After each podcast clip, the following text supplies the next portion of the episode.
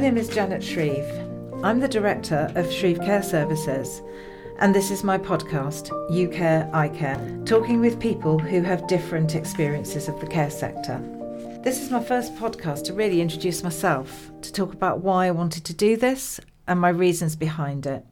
I've worked in care since 2008, never ever expecting to find myself working in this career because um, prior to that, um, I used to teach Italian. Um, and actually, my degree is in Italian, having um, spent some time in Italy um, over the years. And the reason I actually did Italian at school was because I was pretty hopeless at biology, so it seemed a better option.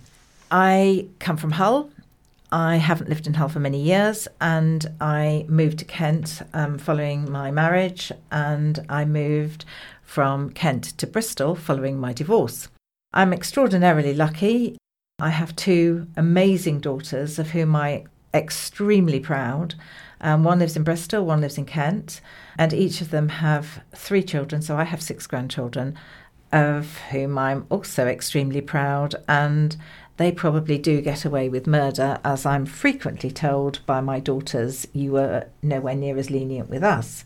As I said, I hadn't expected to work in the care sector. I started work with um, a company in Kent back in 2008, working in living care. And when I moved to Bristol, I carried on and worked with um, other living care companies, setting them up, and subsequently um, being involved with one particular company being acquired by another last year, following various different scenarios of which I had not anticipated to find myself in, I decided to set up my own consultancy. This was a pretty big decision to make, and it wasn't something I really thought about in huge amounts of detail because it came out of the blue. But one of the things I've learned over the years is the importance of people and the importance of networking and the importance of how you will use people and they will use you and I use the word use deliberately because we all use one another in different ways, and that can be in either a positive or a negative way. The people I've met over the many, many years I've worked in all different sectors have been absolutely fantastic for the most part. And when I set up um, Shreeve Care Services, I can honestly say that my old colleague and um, previous MD, Paul Watson, was one of my biggest supporters, and he has very kindly agreed at a later date to come on and be part of my podcast. You realise how much you rely on other people, and care is a sector that, without any question, relies on people. And working in care, I have seen so many different people of whom I have huge admiration. Whilst I have worked in care for now getting on for nearly 15 years, I've never actually delivered the care myself, but I have watched people deliver not just amazing care, but it's the way they care, it's the way they talk to people, their approach to people, what they expect of people, and how they will fight for the people that they want to have the right support and care. And not only that, I've met some people who really want to change the way that the care sector um, operates. As we all know, care is in crisis. There are lots of things that need to be sorted. There's not enough money. There's not enough um, carers in the country to provide the care that people need. We are really battling against what is a very, very tricky situation. So, why did I decide to do this? Well, for many years, I've always thought that the people who don't really have a voice are the people who are actually delivering care themselves, people who are supporting different family members, people who are fighting for different things for their family members, and also small businesses who are setting up care agencies, who are looking to maybe just add a little bit of a difference to what is a really, really, really demanding and very important sector. So many of my guests are not just care providers. Yes, I'm here to obviously talk to the people I you know would like to work with and um, have had some opportunity to work with in the past, but also just ordinary people, people who have children who have different aspects um, that require care, that require support. I also have got people coming on who have fought for other family members to receive the care and support that they require. and I've got different businesses as well. But equally, what I would like to do over the next however many podcasts I make, and um, I seem to be in a very, very fortunate position to have lots of different people who are willing to talk to me. Because care isn't just about providing somebody who will come in and deal with your personal care, it's somebody who will sit and talk to you. The companionship side of care is so important and is often neglected because we're too busy rushing to sort of go to the next person to deliver another set of care. I think when you sit and listen to the many people that require care, and I have had the fortunate situation to be able to do this, I have in many cases learnt so much.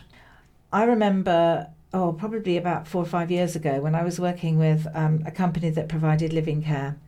I went to see a gentleman in, in hospital. He was actually in the Royal Berkshire Hospital. Lovely man, had no children, his wife had died and we were trying to sort out a carer for him.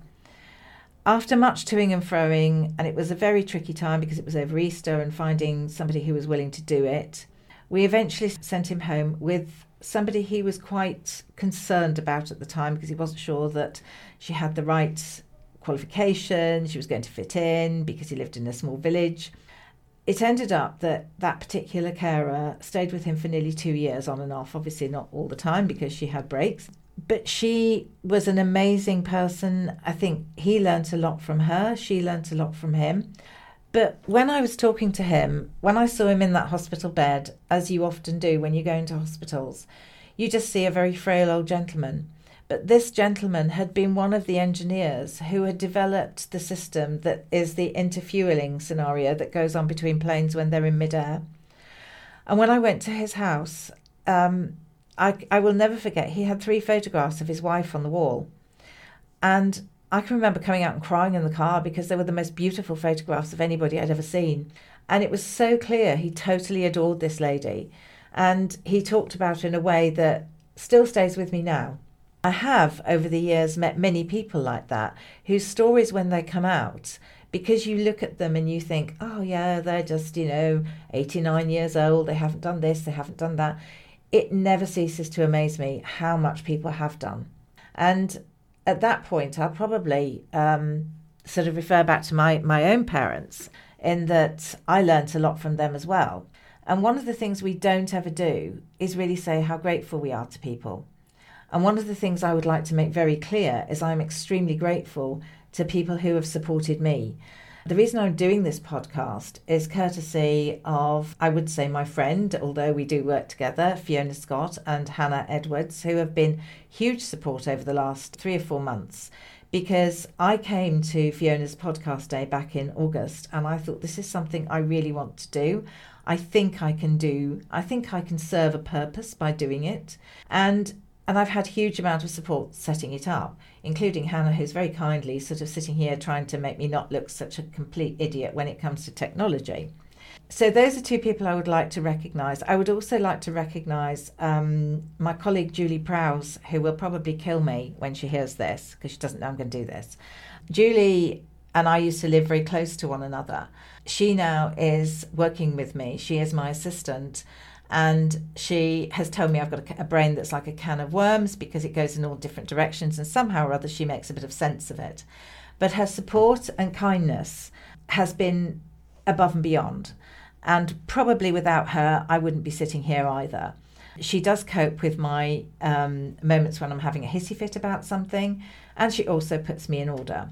But equally, I hope, I really do hope that this podcast reaches people who perhaps had never really thought about different aspects of care, who hadn't really thought about how hard people work within the care sector because the care sector is a crisis. You go to care, you need care when something happens suddenly and you have to sort yourself out very suddenly, which can be extraordinarily difficult.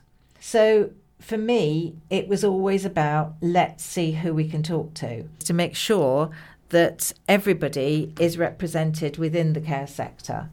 We also have people as well who have been in the NHS that I've worked with who support the care sector and really recognise the need for some change and have been working towards helping people I know change things and make things a bit easier for people. So, hopefully, over the next however long these uh, podcasts last, we will all find something from this that perhaps we didn't know about. If anybody obviously has any queries about anything, or if anybody wants to talk about anything, I'm always very happy to do so.